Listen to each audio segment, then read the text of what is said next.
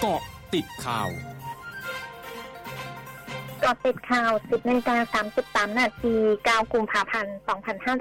2565 นายธนกรวังบุญคงชนะโฆษกประจำสำนักนายกรัฐมนตรีเผย นายกรัฐมนตรีขอบคุณรัฐบาลสหรัฐ และนายใหม่เข้าคีดอุปทูตรักษาการแทนเอกอัครราชทูตสหรัฐอเมริกาประจำประเทศไทยสำหรับการส่งมอบอุปกรณ์เพิ่มเติมในการตรวจวินิจฉัย และการฉีดวัคซีนโควิด -19 มูลค่ากว่า 1.5 ล้านเหรียญสหรัฐ ให้แก่ประเทศไทยในการต่อสู้โรคโควิด -19 ระบุน้ำใจของสหรัฐสะท้อนให้เห็นถึงมิตรภาพและความสัมพันธ์อันแน่นแฟ้นของไทยกับสหรัฐมาเป็นระยะเวลายาวนาน รวมถึงความมุ่งมั่นของรัฐบาลทั้งสองประเทศที่ต้องการแก้ไขสถานการณ์ของโรคโควิด -19 ร่วมกัน นางสาวรัชดาชนาดิเรกรองโฆษกประจำสำนักนายกรัฐมนตรี ระบุนายกรัฐมนตรีดีใจที่ประชาชนคนไทยมีความห่วงใยต่อประชาชนในพื้นที่ชายแดนภาคใต้ และเข้าใจถึงประโยชน์ที่จะเกิดขึ้นจากการเปิดสกราชใหม่ของความสัมพันธ์ของไทยและซาอุดิอาระเบียโดยซาอุดิอาระเบียเป็นประเทศที่มีบทบาทอย่างมากในกลุ่มสมาชิกของกรอบความร่วมมืออิสลาม หรือ OIC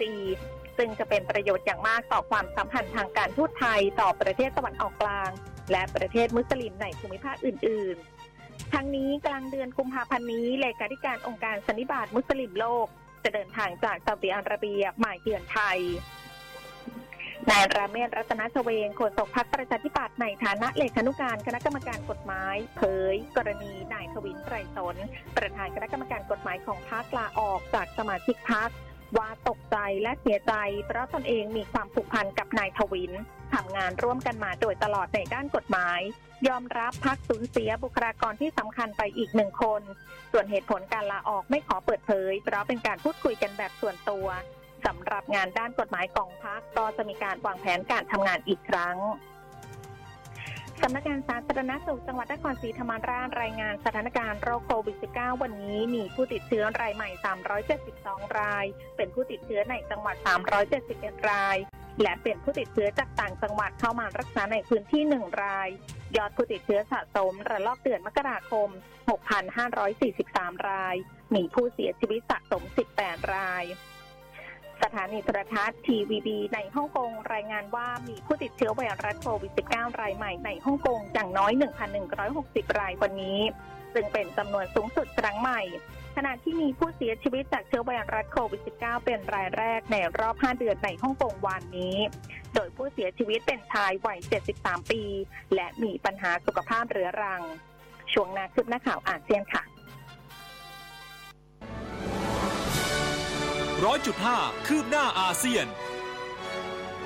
นายโตโยอากิ นากาโมระ สมาชิกคณะกรรมการธนาคารกลางญี่ปุ่น หรือ BOJ เผยวันนี้ นโยบายโควิดเป็นศูนย์ของจีน อาจส่งผลกระทบต่อการขยายตัวของเศรษฐกิจโลก โดยทำให้ข้อขัดข้องด้านห่วงโซ่อุปทานเกิดความยืดเยื้อ และเกิดแรงกดดันด้านเงินเฟ้อพร้อมทั้งกล่าวว่าเศรษฐกิจจีนเป็นตลาดและโรงงานของโลก รัฐมนตรีกระทรวงการค้าระหว่างประเทศและอุตสาหกรรมมาเลเซียเผยเมื่อวันจันทร์ที่ผ่านมาว่ามาเลเซียจะไม่ปิดการดำเนินการด้านเศรษฐกิจและอุตสาหกรรม แม้จำนวนผู้ติดเชื้อไวรัสโควิด -19 รายใหม่กลับมาพุ่งสูงขึ้น ขณะที่ 3 เดือนแรกของการล็อกดาวน์ในปี 2563 มีผู้ตกงาน 826,000 คน กรุงโตเกียวของญี่ปุ่น เริ่มแจกชุดตรวจโควิด -19 ด้วยตัวเองฟรีวันนี้ เพื่อแบ่งเบาภาระของระบบการแพทย์ โดยในวันแรกของการเปิดรับคำร้องขอรับชุดตรวจ มีผู้ยื่นคำร้องถึงจำนวนที่กำหนดไว้ 40,000 ราย ภายในเวลาประมาณ 5 ชั่วโมงครึ่งซึ่งผู้ยื่นคำร้องจะได้รับชุดตรวจเร็วภายใน 2-3 วัน หลังจากยื่นคำร้อง ทั้งหมดคือก็ติดข่าวในช่วงนี้ สุพิทยาถาพันธ์